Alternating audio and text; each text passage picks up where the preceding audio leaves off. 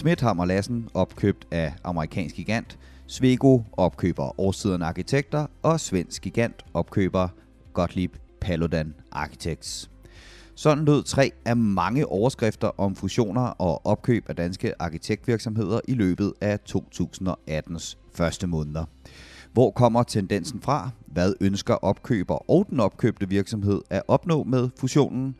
Og er der grund til bekymring for arkitektfagligheden, når flere og flere virksomheder bliver en del af rådgivningsfirmaer? Det vil vi zoome ind på i denne udgave af Byens podcast, hvor vi skal høre fra de administrerende direktører i arkitekterne og ingeniørernes brancheforeninger, en nyfusioneret arkitekt og en, der i stedet har valgt at satse på strategiske partnerskaber. Vi starter dog med en overflyvning i selskab med en forsker, der beskæftiger sig indgående med tendenser og strukturer i byggebranchen. Du lytter til Byens podcast. Den er lavet i samarbejde mellem Byens Netværk og Byggeriets Pressebyrå. Mit navn det er Andreas Brønds Riese. Velkommen til.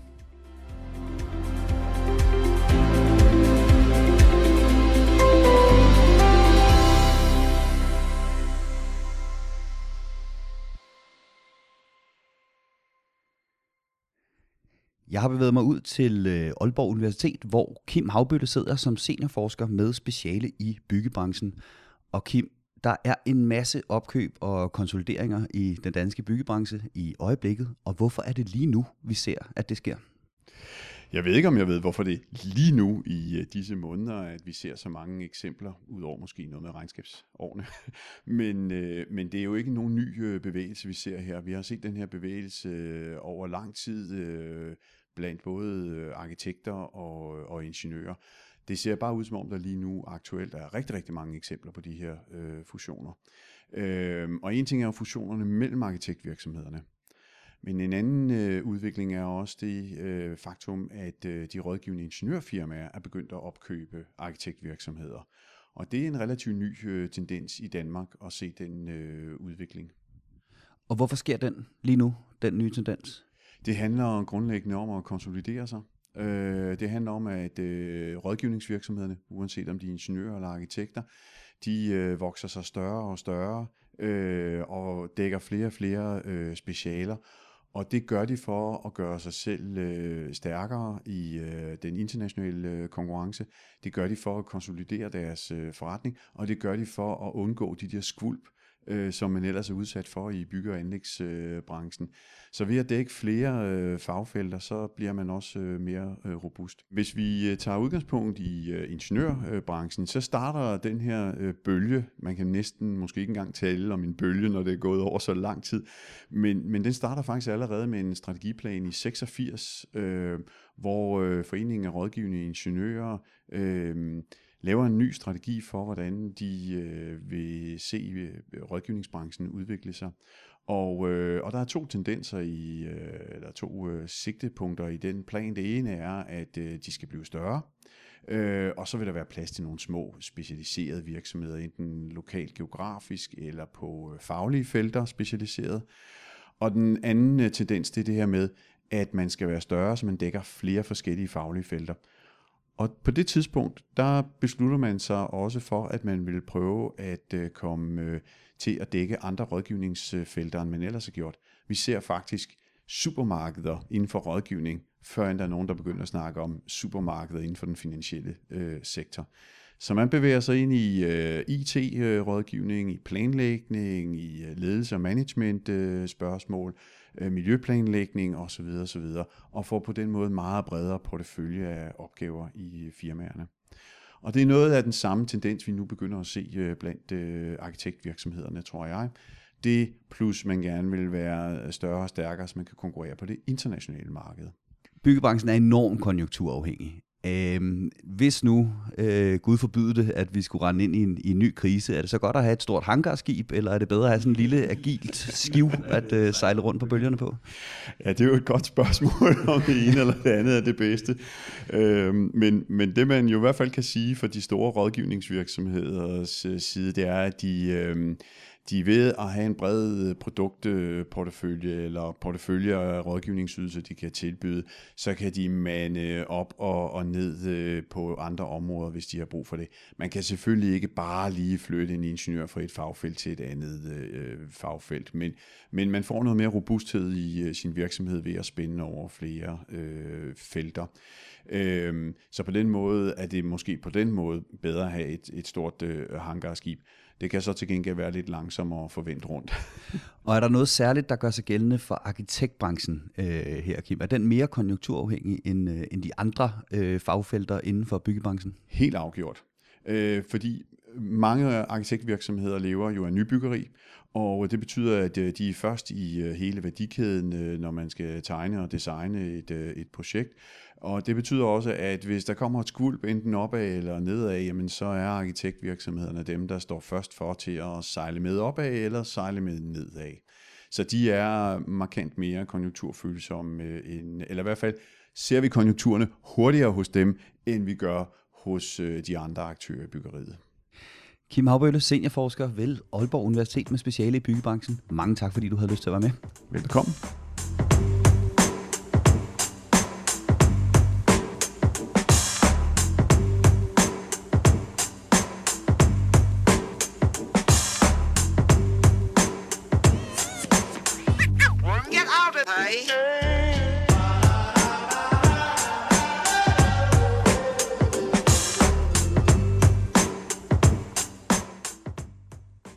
Velkommen til Byens podcast. I denne omgang skal det handle om fusioner i byggebranchen.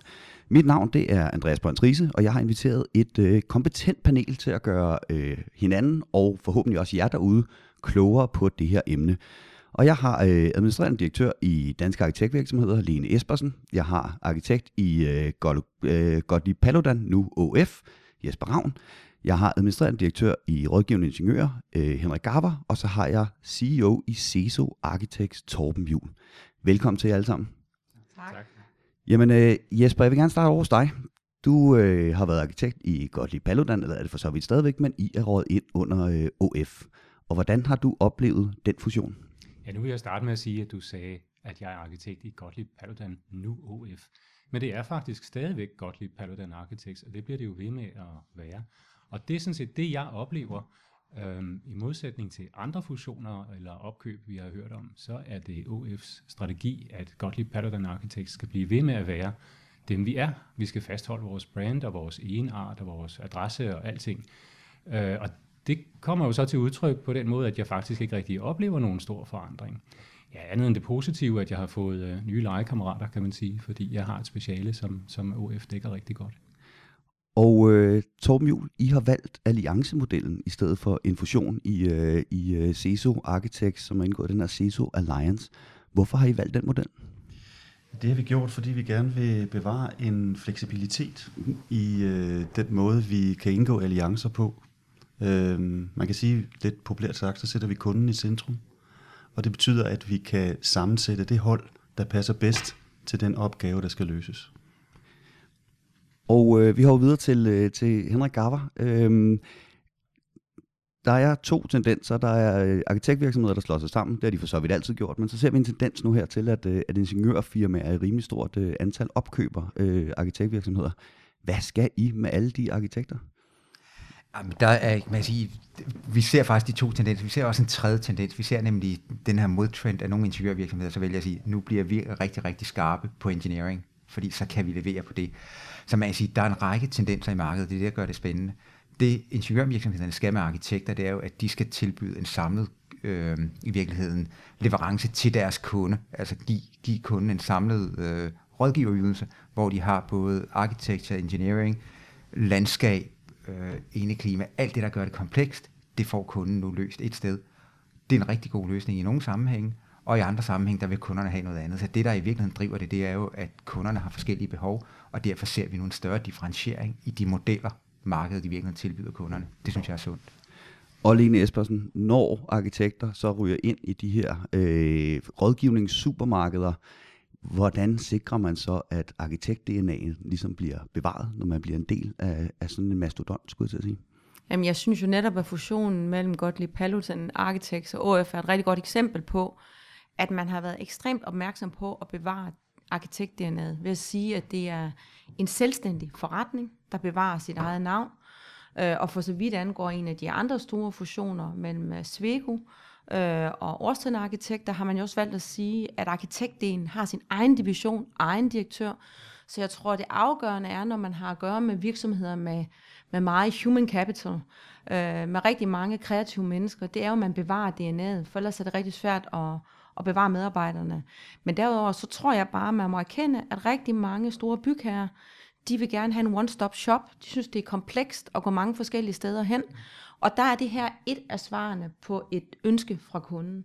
Andre ønsker, øh, som, som Torben så ganske smukt siger det, at de vil gerne have lov at vælge fra flere forskellige hylder hver gang. Nogle gange vil de have en bestemt type arkitekt og en bestemt type ingeniør. Andre gange vil de have en total entreprise. Så det er en anden tendens. Det er, at det hele bliver sådan lidt mere spredt ud. Og jeg tror, der skal være plads til begge dele. Det eneste, man kan sige, der er helt sikkert, det er med digitalisering, øh, som har fuld kraftfart øh, i byggeriet, så vil vi se en tendens til, at der er flere, der slår sig sammen. Herunder også arkitektvirksomheder, opkøber arkitektvirksomheder, så man kan håndtere mere komplekse opgaver.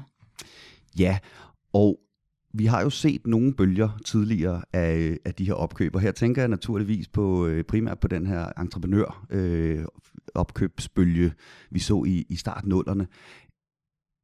Er det, er det øh, markedsandele, der er vigtige her? Er det arkitektfagligheden, der er vigtig her? Der er vel ikke rigtig nogen af de entreprenørvirksomheder, der kom ud med en større markedsandel, end de gik ind med sådan for alvor. Hvad siger du, Henrik? Jamen, jeg, vil, jeg vil gerne byde ind. Jeg synes, der er flere ting, der er vigtige. Det, man kan sige, at volumen betyder noget, for det giver en robusthed for virksomhederne. Det er også derfor, at nogen vælger at blive internationale. Og hvis vi kigger på ingeniørvirksomhederne, så, er der, så spreder de sig på både infrastruktur, byggeri, øh, forsyningsområdet. I virkeligheden den her robusthed i forretningen, at hvis noget går ned, er der noget andet, der går op. Men en anden central ting, det er, det er jo øh, kamp om arbejdskraft, kan man sige. Det er jo sådan et, et dansk, er det jo næsten et globalt fænomen, men kan man sige, det er, at vi mangler medarbejdere. Og der er det at få flere kompetencer ind til at løse flere typer opgaver, faktisk med til at løfte en del af det. Og et andet element er, at hvis du er en stor virksomhed, er det simpelthen lettere at tiltrække flere medarbejdere. Det er klart, du skal så også opbygge en stab og alt muligt andet, så der opstår øh, nogle andre komplikationer. Men, men, men det er en del af, af nøglen på at løse en medarbejderudfordring også. Plus netop, som Lene var inde på, det er at servicere kunden. Du må give Jesper. Ja, jeg vil sige, at jeg tror også, at forandringer sker, fordi forandringer sker. Altså jeg har tænkt tilbage i de seneste dage på, hvad jeg har oplevet, siden jeg blev arkitekt i 1991. Det er jo mange år siden. Dengang tegnede vi med blyant, altså det griner vi jo af i dag, og der var ikke noget, der hed bygherrerådgivning. Det fandtes overhovedet ikke, og tjenestydelsesdirektivet havde ingen hørt om. Og, og sådan er det. Og nu kommer vi i den her forandringsbølge lige i øjeblikket, og om 10 år er der noget andet, der forandrer sig. Så er der øh, robotter eller kunstig intelligens, eller hvad ved jeg, jeg kan ikke spå. Men så vil vi bare se tilbage på det her som en forandring, og hvad handlede det om? Kom der noget godt ud af det eller ej? Det ved jeg ikke. Men ting forandrer sig simpelthen bare hele tiden, og lige nu, der skyller den her bølge igennem os. Så det er ikke sikkert, at det er så forfærdeligt rationelt. Det, det vil tiden jo vise. Det er irrationelt, Tom. Jamen, jeg er fuldstændig enig. Øh, det, som øh, vi også ser, det er, som jeg kun kan tilslutte mig, det er, at der er nogle kunder, øh, der rigtig gerne vil have den her one-stop shopping-model. Her for nylig indgik vi en rammeaftale med en stor udenlandsk aktør, som vil øh, investere i boliger i, øh, i Danmark. Øh, og vi kunne tilbyde dem hele pakken, at øh, vi stod i spidsen for det, og så kunne vi tilknytte øh, underrådgiver. Øh, og den måde, vi gjorde det på, øh, vi gør det på, det er ved at øh, indgå en række aftaler på forhånd. Vi laver en rammeaftale med vores underrådgiver, og vi får klaret så meget som muligt af aftalegrundlaget med vores underrådgiver, inden at den konkrete opgave kommer.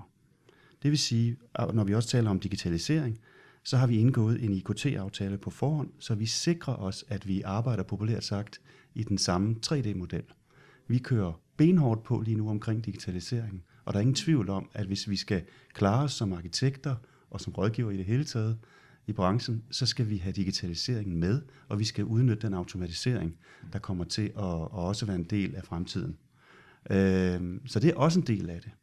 Men den her kunde, for at vende tilbage til det, øh, spurgte os så, jamen kan I også stå for, kan I også tage branding af de her projekter? Vi vil gerne lave en profil på de her projekter, vi laver. Kan I tage det med ind under jeres hat? Øh, og så sagde vi, ja, det kan vi godt, fordi vi havde nogen i, øh, i vores øh, stald, om jeg så må sige, som, som kan det. Øh, og kunden får så en pakke fra os, der også indeholder det. Øh, det er en kæmpe fordel, og der kommer en, en bygherre ind, en investor ind, øh, flyvende ind fra London, som ikke kender det danske marked og kan gå et sted hen. Det kan jeg sagtens forstå er en fordel. For os er det en fordel, at øh, bygherren ikke har peget på ingeniørerne, øh, men at vi selv har fundet dem. Øh, til eksempel, fordi vi skal ikke bruge de, den første måned på at finde ud af, hvordan IKT-aftalen eksempelvis skal se ud. Og det er ret meget afgørende. Mm-hmm. Ja, så, så tror jeg måske også, det er vigtigt at have lidt fokus på, for at det ikke bliver alt for meget sådan en, en, en andedamsdiskussion bare om Danmark. Mm-hmm. Men hvordan kan det være, at internationale kæmpe store virksomheder lige pludselig går på opkøb i Danmark? Jamen det skyldes jo grundlæggende, at øh, skiftende øh, politiske partier har valgt at sige, at Danmark skal være forgangsland på bæredygtighed. Øh, vi skal være rigtig dygtige til at lave nogle gode byer, som folk kan bo i. Vi skal være dygtige til at være energieffektive. Og ikke mindst er der jo en tradition øh, på øh, arkitektuddannelsen om at sætte det enkelte menneske i centrum og tænke menneske ind i bygningerne, og ikke bare tænke på, at der skal være nogle pæne facader. Og øh, det har jo gjort, at internationale virksomheder har sagt, at i og med, at der sker en urbanisering globalt, det er en megatrend, så vi behov for at lave nogle byer, hvor der er plads til menneskerne. Og der kan danske arkitekter bare noget helt særligt. Og jeg synes da, det er fantastisk, at Perkins Wills, der er et mega stort arkitektfirma med kontorer i mange, mange lande, vælger at sige, at Schmidt, Hammer og Lassen er bare dygtigere til at lave kulturinstitutioner, end de selv er. Og derfor vil de have det DNA med sig, når de bygger andre steder i verden. Og for så vidt angår Gottlieb Paludan Architects, der jo er specialist i at lave æstetisk, fantastisk smukke bygninger på et meget teknisk kompliceret anlæg, der siger OF, jamen vi vil rundt i hele verden. Der skal bygges kraftværker og alt muligt andet i Afrika, Asien. Og der kan godt lide Paludan Architects noget helt særligt. Så jeg synes også, man skal sætte det her lidt op og så sige, at det her det handler faktisk også om, at vores samfundsmodel er en eksportmodel, som vi kan, vi kan vinde på. Og det kan vi da kun være stolte af. Ja, Henrik danske arkitekter, de kan noget helt særligt, og det skal vi være, holde fast i, selvom vi bliver en del af det store internationale. Det, det, jamen, det skal vi absolut holde fast i, og det skal vi være stolte af. Men i virkeligheden vil jeg sige, at Lene hun rammer jo noget omkring, omkring bæredygtighed, i virkeligheden i forhold til klimatilpasning og i forhold til byudvikling. For lige præcis det er der jo ekstremt godt fedt mellem øh, ingeniørkompetencer. Hvordan håndterer vi vandet? Hvad gør vi af det? Hvordan laver vi grønne klimaløsninger, hvordan får det til at passe ind i byrå. Det, det er jo virkelig, altså kan man sige, det er der, hvor du ikke kan lave en god løsning uden arkitekter, og du kan ikke lave en god løsning uden ingeniører, og du kan lave den allerbedste løsning, hvis du har det samme team, der arbejder igen og igen. Og det er nok også, i virkeligheden er det jo også en af driveren, det er der, hvor man kan sige, de store, både danske rådgivervirksomheder og også sådan set, de store nordiske rådgivervirksomheder kan se, at her har vi noget, der er unikt, og noget, der er en ekstremt stor global efterspørgsel på, hvis det ruller ud på jamen, alle, alle byer verden over skriger på de her løsninger. Og det er noget af det, som vi i kan man sige, til sammen er rigtig gode til. Og det er, vi så ikke lige bliver købt ind separat, men faktisk leverer fast som team, enten gennem alliancer, mm. eller hvis man siger, vi har det in-house, og det er nogle spidskompetencer, hvor vi ikke, kan man sige, går på kompromis. Det, øh, det styrker øh, både danske arkitekter, danske ingeniører og i virkeligheden den danske rådgiverposition globalt. Ja, og øh, nu nævner du det her med det samme team, der, øh, der kommer i, øh, igen og igen. Og du, øh, du nævnte, Lene, det her med, at, øh, at man ser nogle gange efter de her fusioner, at der simpelthen forsvinder folk. Det vil sige, at det, det, det arkitektfirma, der bliver opkøbt, det er faktisk ikke de samme mennesker, der, øh, der nødvendigvis ender med at være der særlig længe.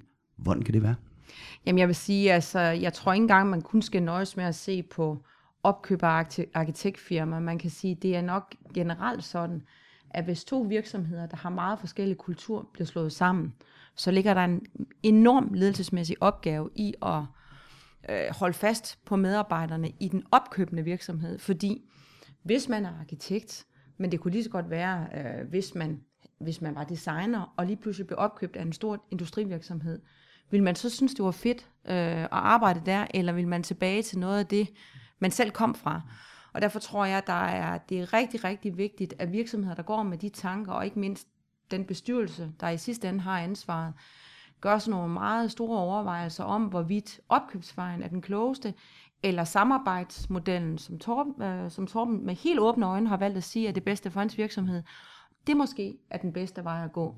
Øh, det er ikke sådan, det ene er bedre end det andet. Det kommer fuldstændig an på, hvem din virksomhed er, og hvad det er for en udfordring, du gerne vil have løst, eller et vækstpotentiale, du gerne vil have, have indløst. Og der vil fusioner nogle gange være det rigtige. Et eksempel fra en helt anden branche, men det er mere for at sætte det lidt i perspektiv, det er jo, når øh, flyselskaber og hoteller, de går sammen om en samlet pakke. De leverer to forskellige produkter, men de får gensidigt noget ud af at have et samarbejde. Men de behøver ikke slå sig sammen. Mm. De kan nøjes med at have et samarbejde. Og der tror jeg bare, at øh, det er op til den enkelte virksomhed, hvad man vil. Og, og jo mere dine spidskompetencer måske taler for, at du gerne vil noget internationalt, jamen der skal man nok så også se på det internationale marked, hvis du skal have en økonomisk vækstmotor til at få sparket dig i gang. Ja, derfor vil jeg lige indføje, at uh, i langt de fleste tilfælde er det jo meget, meget store virksomheder, som køber arkitektvirksomheder mm. op, som jo så uværligt ender med at være lillebror. Mm. Og det er jo nok ikke altid den bedste fornemmelse, kan jeg forestille mig. Udover at man selvfølgelig kulturelt er ganske anderledes end, end sine ingeniørkolleger, så vil man helt sikkert også blive tvunget til at lave intern markedsføring, øh, som man næsten ikke kan forestille sig for overhovedet at, at have et fodfæste, som den her lille bitte ekstra ting, der er kommet. Og man kommer muligvis nok ikke til at præge den virksomhed, der køber en så forfærdeligt meget, og det, det, er, da, det er da toprisikabelt. Mm-hmm. Peter? Ja. Jeg vil sige, der er flere måder jo, hvis nu tager sådan meget ingeniørvirksomhedens perspektiv, det er det, jeg, det er det, jeg kender bedst. Øhm, Øh, så man kan sige, der er flere måder at få arkitektkompetencer ind i en virksomhed på, hvis man gerne vil løse de her by, byudviklingsudfordringer, de samlede, samlede kompetencebehov. Det ene er jo gennem opkøb, den anden er jo sådan set ved at ansætte arkitekter løbende. Hvis jeg kigger på vores medlemskreds, så, så og, og tæller op, så kan jeg se, at cirka halvdelen af de arkitekter, der er i branchen, er kommet ind gennem opkøb. Den anden halvdel er jo kommet ind, fordi de er blevet ansat øh, som arkitekter i en ingeniørvirksomhed. De er så kommet til på en anden måde. Øh, sådan samlet, så kommer de så også ind i virksomheder, hvor efterhånden 20 procent af medarbejderne er noget andet end ingeniører, men med andre lange videregående uddannelser. Så man kan sige, at man kommer ind i nogle faglige miljøer, der er rådgivere, der ikke kun har teknik, men også har sociologer, antropologer og alt muligt andet med. Så man, kan sige, man kommer ind i nogle miljøer, der er, der er rigtig interessante på den måde. Det andet, øh, du spurgte til, det var det her med, øh, hvad gør man med den opkøbte virksomhed? Og igen tror jeg ikke, forskellen alene ligger på, om du køber en arkitektvirksomhed, eller om du sådan set fusionerer to arkitektvirksomheder, eller om du fusionerer to ingeniørvirksomheder. Der vil altid være medarbejdere, som siger, hov, det nye mix er måske rigtigt for virksomheden, men det er ikke rigtigt for mig. Mm. Jeg kan godt lide at være i en 40 virksomhed, eller noget andet. Så nu er, den, nu er det skib sat i søen, jeg kigger mig om efter noget andet. Eller endnu mere øh, det her med, at jeg vil gerne være i den her virksomhed, fordi vi byder på det her spændende projekt, jeg gerne vil være på. Vi vandt det ikke, det gjorde en konkurrent. Jeg søger det over, for jeg vil gerne være på det projekt. For det er jo også det, der driver en del af medarbejdermotivationen, det er jo at sige, det her ikonprojekt, øh, om det så er Femeren, eller et hospital, eller et kulturbyggeri, eller en, det, det driver og motiverer medarbejderne hele diskussionen omkring øh, fusioner og opkøb, øh, den handler jo også om øh, øh, et generationsskifte i arkitektvirksomhederne. Øhm, og og øh, det handler om, at nye partnere øh, skal have råd til at købe sig ind i virksomhederne. Øh, det er dyrt, øh, fordi virksomheden efterhånden begynder at have øh, stor værdi, øh, også i et opadgående marked.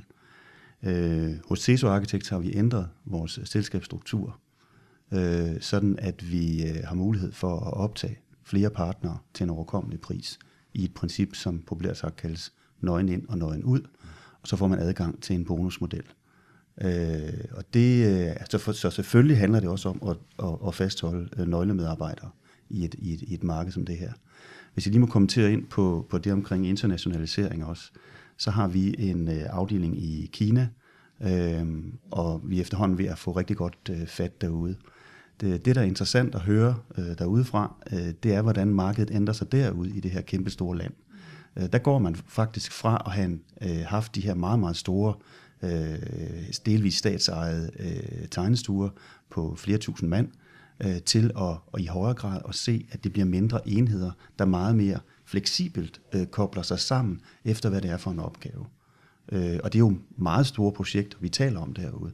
Så vi bliver ofte derude koblet sammen med en stor kinesisk spiller, og får derigennem lov til at bruge, øh, som, som øh, Lene så Blende har fortalt om, øh, i forhold til vores kvaliteter som danske arkitekter, Øh, vi sidder og tegner på, på højhuse og masterplaner derude i et omfang, som vi ellers ikke vil få mulighed for hjemme. Og hvorfor synes de, det er interessant at bruge os? Jamen, det er jo fordi, vi kommer og står på, på, på skuldrene af den her øh, stærke øh, danske tradition øh, for god arkitektur. Øh, og det kan vi i høj grad mærke, når vi kommer til Kina. Og det er jo ikke nogen hemmelighed, at øh, arkitektbranchen den er rimelig konjunkturfølsom, øh, især fordi det ofte er nybyggarkitekter øh, er inde over. Og når nu, øh, at konjunkturerne begynder at ændre sig igen. Øh, finanskrisen er overstået, det går godt i byggeriet, men vi ved også godt, at det er et tweet fra Trump, så, øh, så ser det helt anderledes ud lige pludselig. Er det så der en fordel at være en del af sådan en stor international spiller med en masse fagligheder, der kan sikre en agilitet i den her virksomhed, eller er det en ulempe at være en del af en mastodont, der måske har lidt svært ved at skifte kurs? Jamen, altså, jeg vil sige, jeg tror, erfaringerne fra, fra mine medlemmer hos danske arkitektvirksomheder, der er jo cirka 650, det er faktisk, at en del af dem, det er gået rigtig godt for, øh, da der var finanskrise, det var faktisk, at de, de valgte at så se mod udlandet. Så når konjunkturerne vender i Danmark, og der er knap så meget at lave, jamen så er man vendt blikket typisk mod øh, Norge og Sverige, øh, til dels Tyskland og Nordamerika, og, og fået opbygget markedet der. Og, og et eksempel på det har for eksempel været øh, 3XN, der før finanskrisen havde 80% af omsætningen i Danmark og 20% i udlandet. Efter finanskrisen vendte det, så de nu har 80% omsætning i udlandet og 20% i Danmark. Nu begynder de så at have flere opgaver igen i Danmark, men, men de valgte simpelthen strategisk at sige, jamen, så må vi jo vende snuden et andet sted hen, hvis der ikke er så meget at lave. Øh, og jeg vil sige, at selvom om vi kan se også på det, der hedder byggepipeline, hvor vi kan se, hvad der ligger byggeprojekter de næste par år frem, selvom man kan se, at kurven flader ud, så er jeg faktisk ikke særlig bekymret øh, på mine medlemmers vegne. Dels fordi jeg synes, de er blevet bedre til at sørge for at rent faktisk tjene penge og have noget lagt til side til, til dårlige tider, men også fordi der ligger en kæmpe øh, renoveringsopgave på vores boliger. Altså, vi har et enormt renoveringsefterslæb, hvis vi skal nå vores energi- og klimamål. Og derfor er jeg faktisk meget optaget af, at flere af vores medlemmer også kaster sig over den disciplin, for der er virkelig behov for at få sparet noget energi danske, eller bygningerne i Danmark udgør 40% af vores energiforbrug. Så der ligger der altså nogle, nogle ret spændende opgaver og venter øh, ude i fremtiden. Mm-hmm. Og øh, Jesper, som, øh, som del af Gottlieb Paludan, øh, vi havde øh, i sidste podcast arkitektkonkurrencen oppe, og at den så småt er på vej ud af, til fordel for andre udbudsformer. Det vil sige, det der med at starte en lille tegnestue, vinde et udbud, øh, eller en, en arkitektkonkurrence, det, det, det bliver sværere og sværere som lille dansk virksomhed. Hvis man ovenikøbet så ser, at arkitekt, øh, eller arkitektvirksomhederne slår sig sammen, hvad er det, vi går glip af, hvis de her små arkitektvirksomheder, de forsvinder? Jamen det er rigtigt, hvad du siger, at i gamle dage var det anderledes, øh, hvis jeg nu igen skal kigge tilbage. Så vandt øh, folk jo arkitektkonkurrencer nærmest øh, fra tegnebordet på arkitektskolen, og så grundlagde de en virksomhed ud af det, og det er nogle af de mest hedderkronede danske arkitektvirksomheder er jo opstået på den måde. Og det er rigtigt, der bliver færre og færre af dem. Vi deltager ganske vist i, i, i mange, og vi bliver også inviteret til nogen, øhm, men, men langt det meste af, hvad vi skaffer os, er jo igennem prækvalifikation osv. Men det er, da, øhm, det er bare trist at se, at, at et vækstlag er, er væk, uanset hvordan øh, opgaverne fordeler sig imellem virksomhederne, så, så er det bare sværere at starte fra nul. Og, øh, og det er jeg ikke sikker på er særlig sundt. Øh, det, det, det er altid godt med konkurrence, det er altid godt med forskel på størrelse. De små øh, smutter igennem huller, de store ikke kan komme ind i og sådan noget. Ikke? Øh, hvor skal man starte, hvis man er, er ung og ambitiøs? Det er virkelig et godt spørgsmål. Hvad siger du, Henrik Gav? Hvordan sikrer vi vækslaget i, øh, i, i dansk byggeri med alle de fusioner, man, man ser? Jamen, jeg vil sige, jeg er egentlig ikke så bekymret. På et tidspunkt havde jeg en, øh, jeg vil sige, hvis du havde spurgt mig for to år siden, havde jeg en overvejelse på at sige, at alle de her, især IT-licenser, alt det, der skal til for at lave, øh, projektere digitalt, er ekstremt dyrt, ekstremt omkostningskrævende. Vi får lagt en barriere ind, hvor du ikke længere starter, vil jeg sige, med en, øh, med en regnstok og, og en blyant. Altså, øh, men, men, men det er jo ikke der, vi er, kan man sige, fordi priserne på nogle af de ydelser falder. Det at levere øh, kvalificeret rådgivning er stadigvæk en markant, øh, en markant ydelse. Og når jeg kigger på det, så har vi et vækstlag inden for ingeniørvirksomheder af nye virksomheder, der starter. Folk, der i virkeligheden enten hopper ud fra de store, eller går fra ingeniøruniversiteterne, øh, øh, og vælger at sige, vi bliver selvstændige, vi kan se, der er et hul i markedet inden for en eller anden bestemt niche. så jeg kan se, at vækstlaget stadigvæk er der. Altså vi har, vi har nogle virksomheder, som bliver Gazelle 3-4 år i træk, kan man sige, hvor de starter fire mand, øh, øh, og nu er de 40. Det kan stadigvæk lade sig gøre. Det er bare nogle andre præmisser, det er nogle andre vilkår, men det kan hele tiden lade sig gøre. Det, jeg synes, der er interessant nu her, det er i virkeligheden, at vi i dag har et marked med langt flere modeller, tilpasset kunderne, tilpasset markedet. Og, og det vil sige, når den næste krise rammer, bliver det jo interessant at se, hvad er det, hvad er det for modeller, der virker, eller er det alle modeller, der virker? Er det bare det at have en bevidst strategi og arbejde ud fra den, som i virkeligheden er det, der skal til, frem for at sige, at det går nok, uanset øh, hvad vi gør? Jeg vil også sige, at altså, set, set på min medlemssammensætning, så er der altså stadigvæk masser af folk, der kaster sig over det og starte egen lille virksomhed. Nogle af dem arbejder så ved siden af, man har en virksomhed og deltager i konkurrencer, og det er rigtig, rigtig vigtigt, at vi har det vækstlag, og den der mulighed for, at den nye Utzon, det nye sprudlende kreative talent, har en mulighed for at slå igennem, og vi kunne se det også, da øh, man fandt vinderne af konkurrencen omkring øh, Arkitektskolen i Aarhus, at der var det faktisk også en blanding af nogen, der havde lidt erfaring, og sådan forholdsvis nye, øh, der vandt. Men øh, jeg vil sige, vi er egentlig optaget at se på, hvad kan vi så gøre for at gøre det nemmere også for nogle af dem, der ikke er store, at være med øh, i konkurrencer og udbud. Og derfor har vi jo arbejdet øh, blandt andet sammen med Bygherreforeningen og andre, øh, og, og Akademisk Arkitektforening, på at lave et forslag til bedre projektkonkurrencer, hvor, hvor detaljeringsgraden ikke er så høj. Fordi man kan sige, at sidste ende er det, der afholder nogen for at være med i konkurrencer, det er, hvis det er alt, alt, alt for tungt at være med og hvis det kræver et, et kæmpe øh, produktionsapparat at være med. Øh, så vi er egentlig optaget af, at man går lidt tilbage til, at det er hovedgrebet, man skal sælge ind på.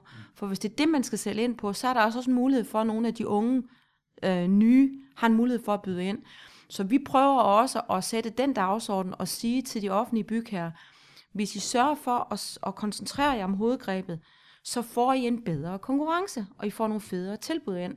Så det er noget, vi som brancheorganisation arbejder meget hærdigt på i tæt samarbejde med Akademisk Arkitektforening. Og det lyder rigtig godt. Jeg er helt enig med dig i, at det er virkelig vigtigt, at man kun, øh, ikke kun man, man i hvert fald samler sig om det store greb, fordi det er meget, meget tungt og meget, meget kostbart at lave en tilbundsgående konkurrence. Men uanset hvad, så vil jeg gerne fremhæve, at markedet har en indbygget stopklods, som hedder prækvalifikation. Ja. Og selv vi, som har virkelig stærke kort på hånden, vi kæmper for at bevise, at vi kan lave de opgaver, som vi har levet af i årtier, og vi bliver samtidig valgt fra på manglende, præ, at manglende kvalifikationer, siger, siger udbyderne, hvad vi jo ikke fatter, men det gør vi. Og at forestille sig, at man skulle konkurrere med os, jamen det er jo nærmest umuligt. Ikke desto mindre er det jo det, der er lagt op til. Mm. Og det kan man sige, det sover os måske på vores forfængelighed, men det er i hvert fald en, en, en ting, som ødelægger uh, muligheden for, at andre kan komme ind. En afsluttende bemærkning, Torben? Jamen, øh, jeg vil sige, at, at transaktionsomkostningerne er et, er et helt afgørende øh, problem i, øh, i, i, i dagens øh, billede af, af branchen. Øh, Øh, så e, Elena har helt ret. Vi skal have bragt de øh, omkostninger ned og have fokuseret på den gode idé. Øh, I Tyskland der har man eksempelvis øh, et system, øh, nogle steder i hvert fald, hvor man har det, man kalder øh, et wildcard, som bliver inviteret til konkurrencerne, og som så får lov at være med.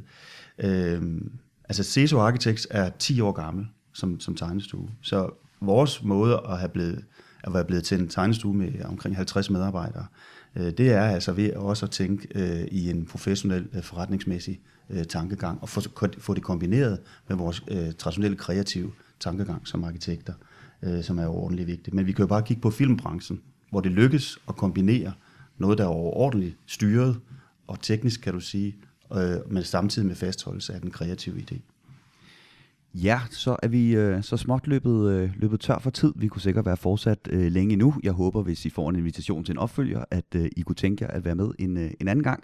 Stor tak til øh, panelet, som var øh, Lene Espersen, Henrik Gauer, Jesper Ravn og Torben Jul.